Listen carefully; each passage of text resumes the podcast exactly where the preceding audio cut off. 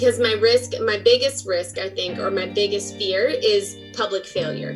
So anytime you put yourself out there and you say, I'm going to do this thing, I mean, whether it's like selling a piece of art or talking somewhere, doing a public speaking event or publishing a book or whatever, you know, your hope and prayer is that people are going to show up.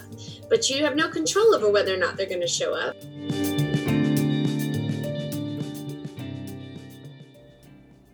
Hey there again, and welcome back to Better Stories, uh, Season 2, Episode 2. So excited uh, to be back with you all today. Hope you're hanging in there. Hope you're washing your hands. That should never stop. Just keep that going. That's a new normal, right? If you didn't wash your hands before, we've learned our lesson. We're going to keep rolling with that from here on out.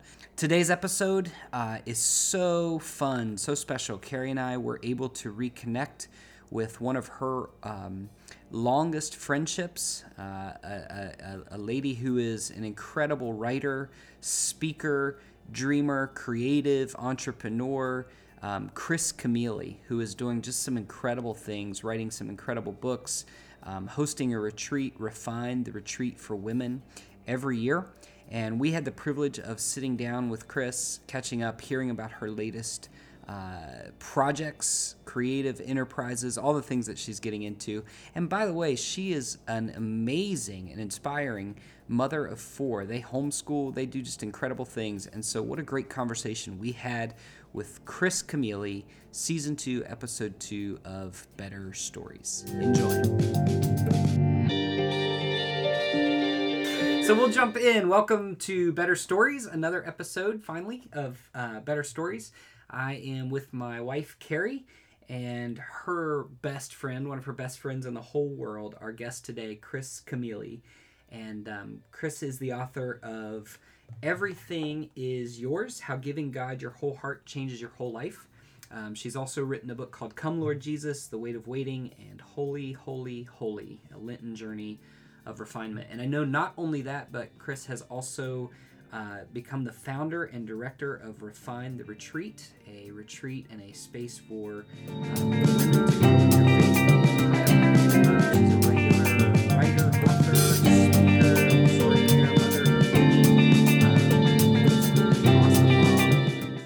lots to say. And so that's the formal introduction, but now I'm going to make Carrie introduce her as best friend extraordinary, whatever you want to say. Oh my goodness. I don't even know what to say or where to begin except that um, I have known, I call her Chrissy. You're still Chrissy to me. So mm-hmm. I've known Chrissy since um, our college days back in like 1998, I think, is when you transferred. It's been so Kiddos. long. You were kids. We were babies. we were babies.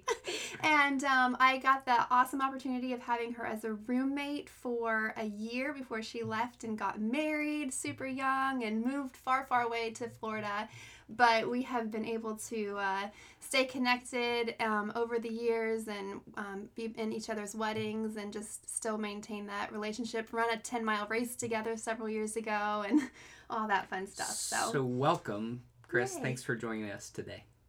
Thank you guys for having me. Would you would you just add to that? Tell us about your family. Tell us where you are. Tell us um, just anything about yourself that, that you want to put out there. Sure. Um, I live in a little town called Galena, Ohio, which is a suburb of Columbus. And we've been here for like 15 years, I think, about 15 years.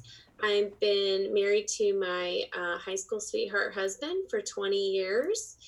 And we have four kids 16, 14, 12, and 10 and um, I think you mentioned that we homeschool. So my days are full, full, full. I have no, no, no quote unquote free time. That's awesome. So I, I like to think of myself as a writer, but I don't do it consistently like you do. And I'm fascinated. How, how do you get all that going? How do, how do you, four kids, husband, homeschool, and you're putting out books like nobody's business. It sounds like so. So talk about what it, what does life look like? How did you get there, and and how has that become your your thing? Yeah, that's a good question. People always ask that, like, how do you do it? And I'm like, I don't know, the same way everybody else does. Like, you just get up in the morning and you do what you got to do. But I mean, like, technically, I'm an I'm an early riser. I'm a morning person. So when I'm in um, the midst of a project, uh, it's probably getting done between the hours of four and eight a.m.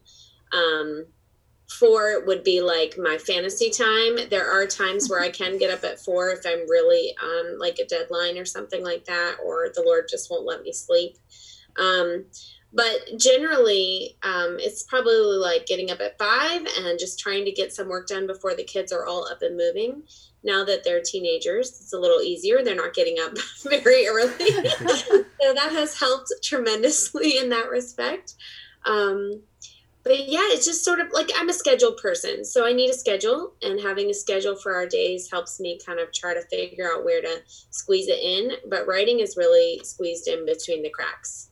Hmm. Um, I don't live that writer's life where you have like, oh, I've got these six hours today where I can just sit and write. It's it's never like that. It's like I've got an hour. Let me see what I can crank out, or you know, in the middle of like my kids are doing a math lesson and I'm over there on my laptop like like trying to get it done.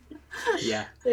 yeah, and and so talk a little bit about um, your latest project, this this book and the retreat, and just the things that are that are consuming your heart. What are what are you giving yourself to, and and why? Why are you passionate about those things? What's what's coming to the forefront? Yeah, um, I appreciate that.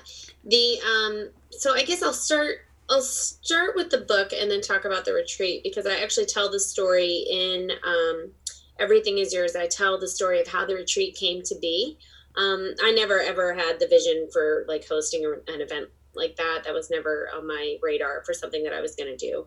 Um, but this book project I have worked on for the last five years, off and on. It was, it was a lot of starts and stops and uh, little side road detours and things like that along the way. Um, but it really was a book that just wouldn't leave me alone. It was just constantly in the back of my mind that I was going to have to finish this book one way or another.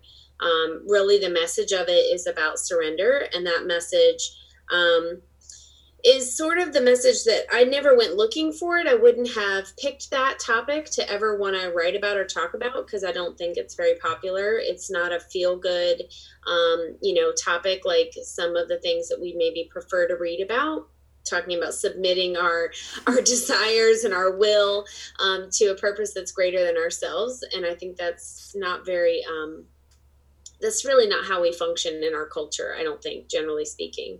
And so um, this wouldn't have been a, a book that i would have chosen to write but again it was one that just kept burning in my heart really and i just couldn't get away from it as much as i tried. Um, and so the retreat was similar. The retreat came about um, I guess it's been six years now um, from when I hosted the first one. It was just totally like a fluke thing. I wanted to go on a private retreat by myself, and the Lord sort of interrupted my plans and um, kind of whispered to my heart that there were other people that needed a retreat. And I kind of, you know, through a lot of prayer and and walking in what I felt like was obedience at the time, um, just explored what that meant. And he led me to hosting a retreat where 24 women joined me for um, a weekend. We had no idea what to expect. We didn't even know what we were doing. I mean, it was really just kind of like I threw it out there and said, Hey, I'm doing this. Does anybody want to come? Please come, please come. And 24 women said yes. And that was the end of it. And then we did it the one year and then the next year, I said I wasn't going to do it again because I felt like it wasn't supposed to be a thing. I just felt like it was like one time the Lord asked me to do it, I'll do it, and that's it. And then I kept getting these weird messages where people kept saying, So when are you hosting it again? And I kept saying, I don't know what you're talking about. I'm not hosting anything. It was just a one time thing. And then it sort of hit me um, in a similar way that it had hit me through the first time that the Lord was speaking to me. He was saying, Do it again. That's where like these messages kept coming and I was just dismissing them. And then I realized like, oh my gosh, no, like something is something is happening here. And I hosted it again and it is a sold out event every year that I've hosted it. It sells out and um, it's up to we can host up to 44 45 women now from the 24 originally and it is just literally like a life changing weekend. I really don't know how to put the whole experience into words. It's just one of those weekends where um, I think, I believe personally that I kind of jokingly say that God is an opportunist, and I mean it in the best possible way. That when you present yourself to Him and you say, I'm here, I'm here for whatever you've got, God is more than willing to show up and show you what He's got for you. And that's really what Refine looks like every time we go. It's just a hmm. bunch of women who come together and say, Okay, I'm here for this weekend to spend it with the Lord and spend it in community. And God is just generous and faithful to show up and sort of uh, kind of just change our, our hearts and minds in ways that we can't even really you can't plan that stuff mm-hmm. you know for a retreat. You can organize it and you can make a schedule and do all these things but then you know what happens is just beyond anything we could orchestrate ourselves so.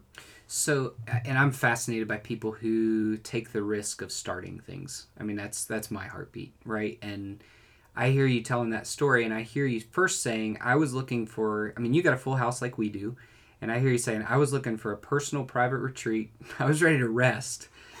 And God said, get busy, right? Like, so talk about the risks in that. Talk about the, you know, what what was what were the things that maybe scared you to death, or the things that you still are scared to death by, or feel like here's here's the risks, and here's how I just keep kind of pressing into those things. Yeah. Oh gosh, I gotta get. I have to be really vulnerable now then, because my risk, my biggest risk, I think, or my biggest fear is public failure. Hmm. So anytime you put yourself out there and you say, "I'm gonna do this thing," I mean, whether it's like selling a piece of art or talking somewhere, doing a public speaking event or publishing a book or whatever, you know, your hope and prayer is that people are going to show up. But you have no control over whether or not they're going to show up. And you have no control over what that will look like to people outside who look in and go, "Oh, look at that! Nobody came to your event," you know, like wah, wah. and so. Like, you know, there's I have a real fear around um, you know, just failing publicly so that everyone can see me on my face. And um, I think that I feel like it's sort of a um, kind of a wink between me and the Lord that He's like, I know you're afraid of that, but you're going to face it every time. Mm. And it really, it's kind of like, oh my gosh, really? We have to do this again. And it's like, yeah, you have to do it again. And um, I'm not going to lie and say it gets easier. I don't think it actually gets easier. It's different now than it was the first time. I felt like the Lord was really asking me to step into a place where I was risking um, public failure. Um, but it's always a trembling thing. I feel like it, it's always a trembling thing. I never step into it at any time feeling like it's a sure thing and that it's just going to be perfectly successful or whatever. And I think that, you know, for me, talking about the heart of this book being surrender, that's my act of surrender is to say, okay, I know that there's risks involved. There's financial risks. There's huge financial risks. I mean, um, hosting an event like the retreat, the way it is now, costs a tremendous amount of money. And, um, you know, like this year was one of our first um, kind of like really trial years because we just recently had to move the retreat to September. It was mm-hmm. supposed to happen in March. Thank you, COVID 19. It's not happening. um, and it has been moved to September.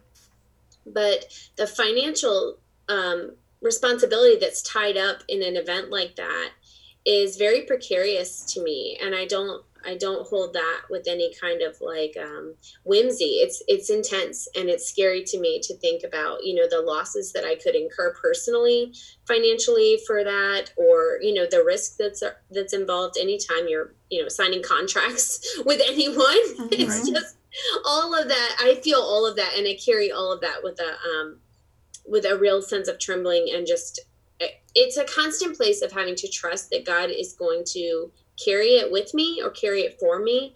Um, even though I feel like I'm doing a lot of heavy lifting, I know ultimately God is holding all of these things. But that place of trust and surrender is a constant um, battleground for me. That's so good. So, one of the themes I keep hearing out of all the people that we've interviewed and told these stories to is exactly what you're saying where there's there's always risk. There's always fear. You don't ever you, you don't ever show up to something and go well i think we got it this time. Like it's perpetually we're scared right?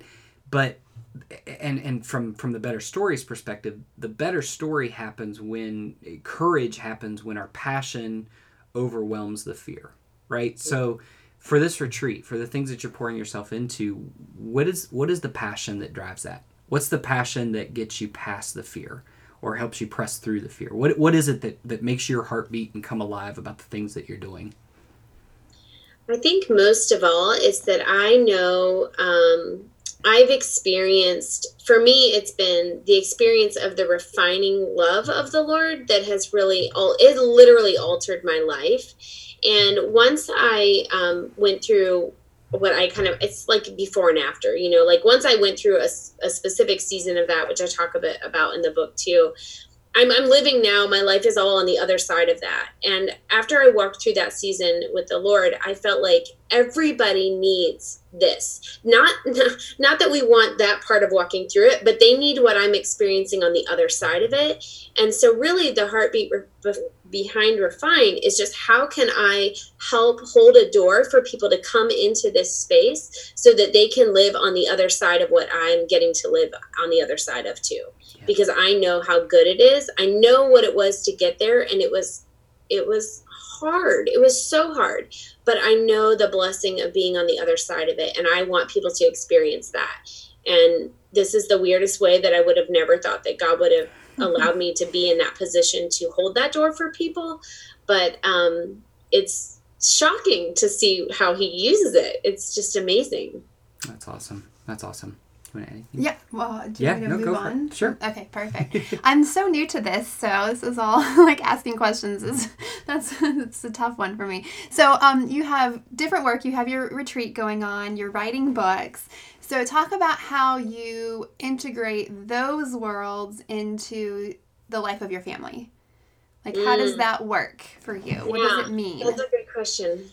Um, I think it looks different in different seasons. So, you know, like during the school year, when we're working during the school year, and because I'm trying to homeschool, and um, we don't, I don't have a maid, I don't have a cook, you know, I don't have any of these things. I'm doing these things, so it's it looks like um, getting my kids involved, especially now that they're older, um, trying to include them in my work. Um, my girls, especially, have taken an interest in helping me with all things related to the retreat and so when it comes time to anything from like stuffing the folders or packing this the the gift bags we give to the women or whatever, they want to be involved. And so um, I'm trying more and more to include them in the work that I'm actually doing so that mm-hmm. it doesn't feel like, oh, that's mom's thing, it's separate right. and they don't get to be a part of it. Um, because they don't get to be a part of it. I mean, they can't come to the retreat and um, writing is pretty solitary work, so mm-hmm. that when I'm doing that work, they're pretty excluded um, from that part of my process. But once I'm on the other side and it's like, you know, we're getting books out, or, you know, I had them this year. I mean, it sounds like I was just taking advantage of their labor. But I was like, you guys can help me stuff these envelopes and like this is right. what I'm doing. And, and through it I'm trying to show them like this is my work. This is what I feel called to do, as well as, you know, caring for you guys and and schooling you and feeding you and all that i also have this other thing and you know i won't say it's perfect and i won't say that um, there's probably not there's probably seasons where they're like oh mom is writing again you know like she's unavailable and they're unhappy about that. But my hope and prayer is that they'll understand that i also live in the tension of carrying both of those things and trying to integrate it into my family life so that um, they still feel like I'm present to them, even though I'm working on other things at the same time. Awesome. It's tricky. Yeah. Yeah. That's yeah. good.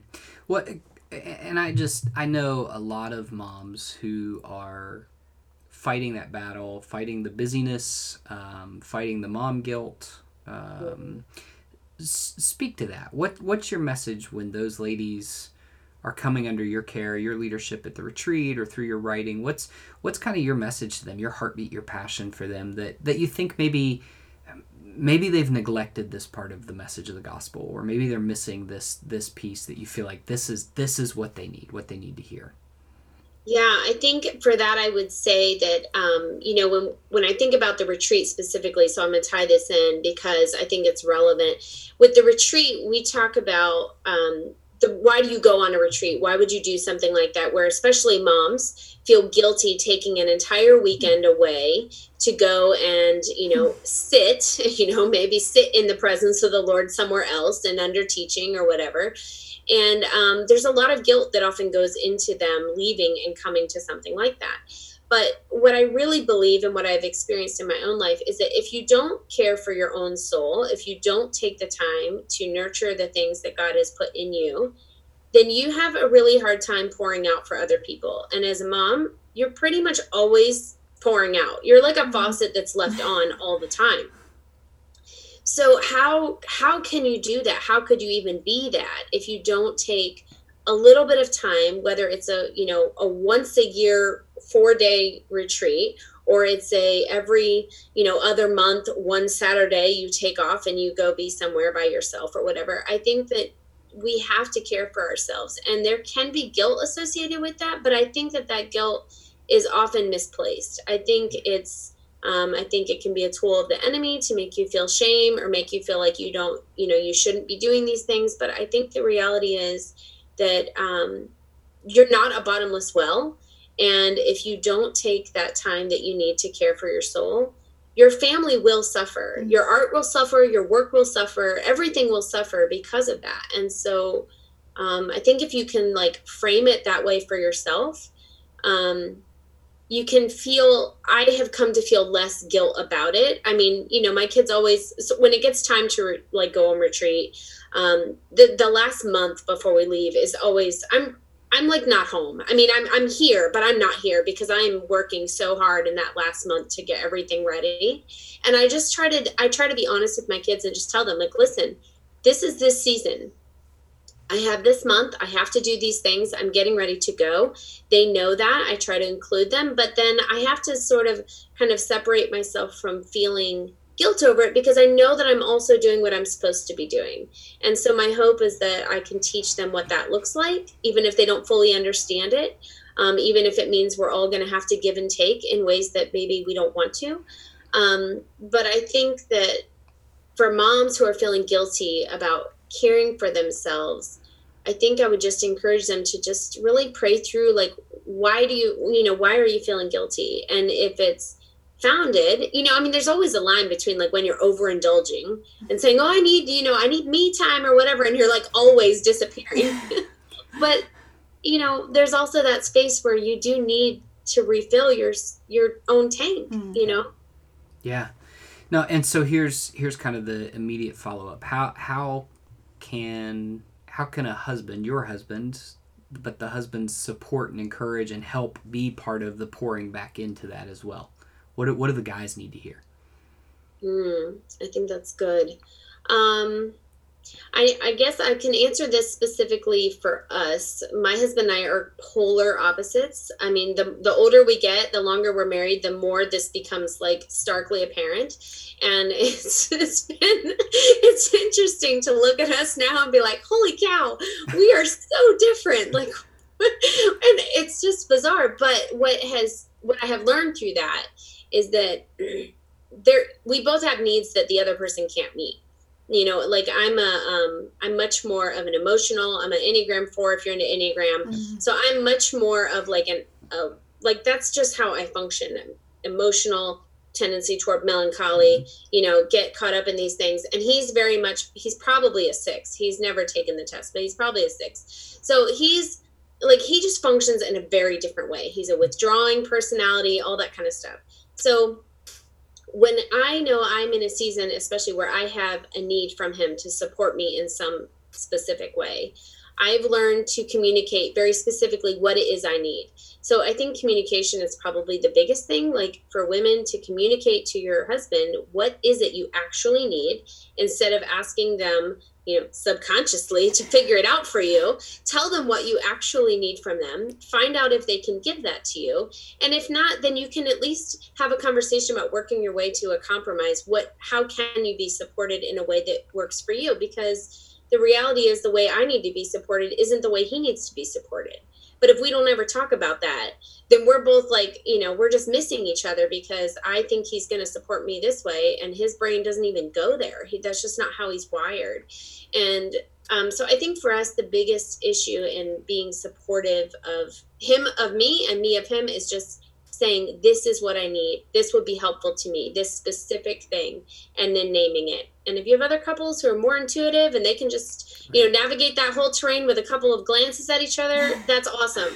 We're not that couple. That's, we have to mm. talk about it. So that's been the biggest thing i think well and and you so you tapped into my love language of the enneagram right but the that's even hard for a four to come out of that place yeah. of almost the assumption that no one's ever going to understand me so why should i try? But i really want everyone to understand me. Yes. but, yeah, yeah. so it's and that's hard. That's i mean that's a legit fear. I mean yes. that is something that you talk about um you know earlier that question about what are those places of risk like that's a risk that i feel all the time that i will not be understood that i'll be misunderstood and therefore miscategorized or mislabeled or whatever and that you know takes me down a whole other terrible spiral that i have to like don't go there but i think that that's where um you know that's where you get into like I don't know if you want to even go down this road. You can edit this out if you don't. But like sin patterns, yeah. like if you talk about like I don't want to be misunderstood and I'm worried that somebody's not going to understand me, I can go into a very negative, ass- assumptive place where I'm making all kinds of assumptions mm. about what they already think about me that are unfounded because I haven't actually asked them. I'm just assuming that you're misunderstanding me and you don't like what I'm doing or you don't know how to support me or respect me or whatever but I haven't actually verbalized those things. So that's where I feel like the communication piece in saying, you know, like what I need support that I need while writing a book looks different than the support I need when we're in like a week from going on retreat. That you know, like then I need I need hands. I need people who are going to carry boxes. I need people who will help me sort things or whatever. When I'm writing a book, I need you to make dinner so I can stay at my desk. You know, like it's mm-hmm. it's a totally different thing. And so I think that couples just can just like words, just talk to each other, tell each other specifically what you want, and then try to meet each other in some place that works for both of you. You know, so good. Yeah, and, and I think we're we are as humans masters at hiding, mm. and while we're hiding, we want nothing more than to be found. Like, yeah. like we live in that space where we want to be seen, we want to be known, and yet we're so good at hiding and withdrawing and yeah. you know and and expecting someone to figure that out is it's just it's hard it's hard that's well really and it's good. not fair you know that's what i realized in marriage not like life isn't fair whatever we know that but it's really not fair to expect your your partner your spouse to be able to read your mind and meet you in some place when you haven't articulated it to mm-hmm. them. And you can you can really plant some some big nasty seeds of resentment in that territory if you have an expectation for someone to do something that you haven't you haven't articulated yeah. you know? It's just it's not right. That's really good really good. So um, just a couple more questions from my end. So at, at Better Stories, we talk a lot about this. The, the kind of the, the thing we keep coming back to is rebelling against boredom. Just this revolt against apathy and complacency, about choosing to live more intentionally, more purposefully, uh, more creatively. What, what does that look like in your life? I think we've touched on it, but but if you were going to speak to somebody about that idea, this this idea of living better stories, what would your words of encouragement, challenge, calling, what, what would you say? Um, I would say that I think it has to do with um, wanting to learn and not not gaining knowledge for knowledge's sake, but like a curiosity for stoking curiosity and wonder. Um, I know that for us, that was one of the one of the driving forces as to why we chose to homeschool. Was that I really wanted to give my kids a variety of ways to learn and explore and discover the world out, kind of outside the box. And um, you know whether or not that's happening it's you know that'll be their story down the road. Whether they feel like that's that's been the end you know achievement i don't know. But um i think embracing curiosity and just continuing to pursue like the world is there's so many amazing things in the world. And i feel like for me personally i there's always things i want to know. I don't even know what boredom is. Boredom is a luxury i don't have. That is not my life. Um I don't have time to be bored. There is always something I either want to be reading or learning or doing or discovering or encountering or whatever. And so um, I really, honestly, I wonder about boredom. I don't I don't understand it because I feel like the world is I mean, I don't want to like the cliche, the world is an oyster. Like, but like there's so much out there, you know? How could you ever how could we ever get bored out here? It's so good. it's, it's endless. I mean, That's awesome. That's awesome. Anything you want to Oh, I can't think of anything else. So we we always play a game near the end. Well, one Oh, first yes. first of all, you have to tell me uh, where can people connect Oh, with yeah. you. We'll put it in the notes and in the in the post and all that stuff. How can people get connected to the retreat, to your writings? What's what's the best way to find Kris Camealy? Okay, so kriscamealy.com and at Kris Camealy on Instagram. Those are probably the two best places to find me. I'm pretty active on Instagram. Um, and the retreat is refineretreat.com. Okay, So, and at Refine Retreat on Instagram. awesome. Wait, and most importantly, when does this book get released? Because it hasn't been released yet. I've been a lucky one to Oh. get an early copy, but it's not been released yet. So, April 7th, next Tuesday. yes. That's awesome. And I will say, my wife is not a reader, and I've seen her reading this book. So- Yes, I'm. I am like on chapter. I think like the third part or something like that. So I'm super excited to finish it, and it's like everything that I've read so far is good, and and definitely speaks to me about surrender and just like you said earlier, like that's so hard. It's not something that is I think our natural in our in, in us naturally to want to do. Like I want control. I want to be in charge. I don't want to give that to somebody else. So hmm. I'm very excited to be able to finish that and just reflect on that and what it means to me in my life. So It's awesome. Aw, well, you're in chapter six. So. I know that's awesome. I'm excited. so the game the game the game we play at the end of the the better stories interview is we put you on the hot seat and we ask five quick questions that we didn't prep you for so it's just fun Awesome. for us now I, i'm gonna fire some off you come up with any we're, we're making them up on the spot too so Oh, okay. i always forget to write them down ahead of time so first question though is how how are you surviving the coronavirus pandemic right now what what tips would you for someone who is not bored ever and who is told to stay home and don't go anywhere. How are you surviving? What tips would you give? Um, so I bought two online courses that I've been looking at for months. So there's that. Um, still homeschooling and cooking like it is my actual job, as if I was being paid for it. Kurt actually said last night, my husband said, I think you're just showing off, like how much food you're cooking right now. I feel like you're just showing off. I was like, well, you know, whatever. That's awesome. What are the courses? Um, one of them is called Aperture of the Heart, and it's hosted by Joy Prouty, who's a photographer that spoke at Refine two years ago. Um, beautiful, beautiful stuff. It's about like just retraining your soul and your eye to see. So, so it's a little bit photography, but also just like a spiritual element. Um, and the other one is how to build a membership site through Squarespace. Wow. Because I'm working on another project. I always have projects, so That's like awesome. that's another project that's happening right now. That's awesome. That's awesome. All right. Second question. What uh, What's the latest music you're listening to? Streaming? What do you have on repeat? Okay, um, Mission House with um, Jess Ray and Taylor Leonhardt and Greg I just. LaFollette. I'm sorry. I just came across Mission House. They're so Oh, good. Yeah, so good. Taylor is a good friend. She um, has been to Refine. This was actually going to be her second year. She'll be there with us in September. She came and led worship last year, and um, just love her music so much. And I love Mission House. So probably, yeah, it's probably Greg LaFollette and um, Mission House right now, and some Andrew Peterson. Awesome. Oh, that's a good one. You got any? I have one. So I know you traveled a lot as a child and lived in a bunch of different places because your dad was in the military. If you could travel anywhere right now, then co- Corona was not an issue. That's out of the picture. Where would you go and why? Okay. Um, can I just? Oh gosh, this is. I think this is an Enneagram Four issue. I can't choose. I can't choose. You can give us Okay. a couple. It's fine. I'll give you a couple. Okay, so it would be back to Italy. I lived there as a, as a little person, and I would love to go back to Italy. Um, but I want to take my whole family because my kids have never seen it, so that's why I would want to go back there.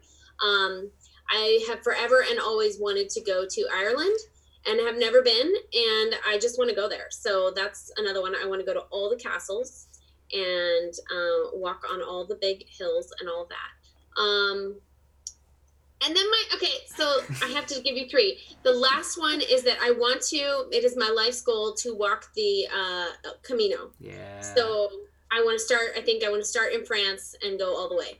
Nice. The long, the long version, not the short Long version. Yes. That's awesome. Yes. That's awesome. Um, all right, so a couple more. One, what is what would you say as a kind of a number one tip, trick, secret, discipline for someone who says, I want to learn to write, I want to go after this, I want to be a writer? What would you tell them? Read, read, read, read. And if you don't have time to read, you don't have time to write. It's incredible. It's great. You got any more? Ooh, I don't. We gotta have one really, One really good one. Um, oh, do you have a favorite artist? You're like artsy person, and you are very talented yourself as an artist. Even though I know you don't put that out there, you're a You talented visual artist, cook. writer, I'm thinking like a visual artist. What kind of Visual visual, artist, artist? You have a favorite? Um, okay, so if it's photography and film, I would say Joy Prouty. I Mhm. love her work. It is deeply moving to me. Um, and then also, um, there's an artist named Kira Hinton who I met through the Rabbit Room. Which, anyways, like anybody associated with the Rabbit Room, there are there's so many artists there, amazing stuff.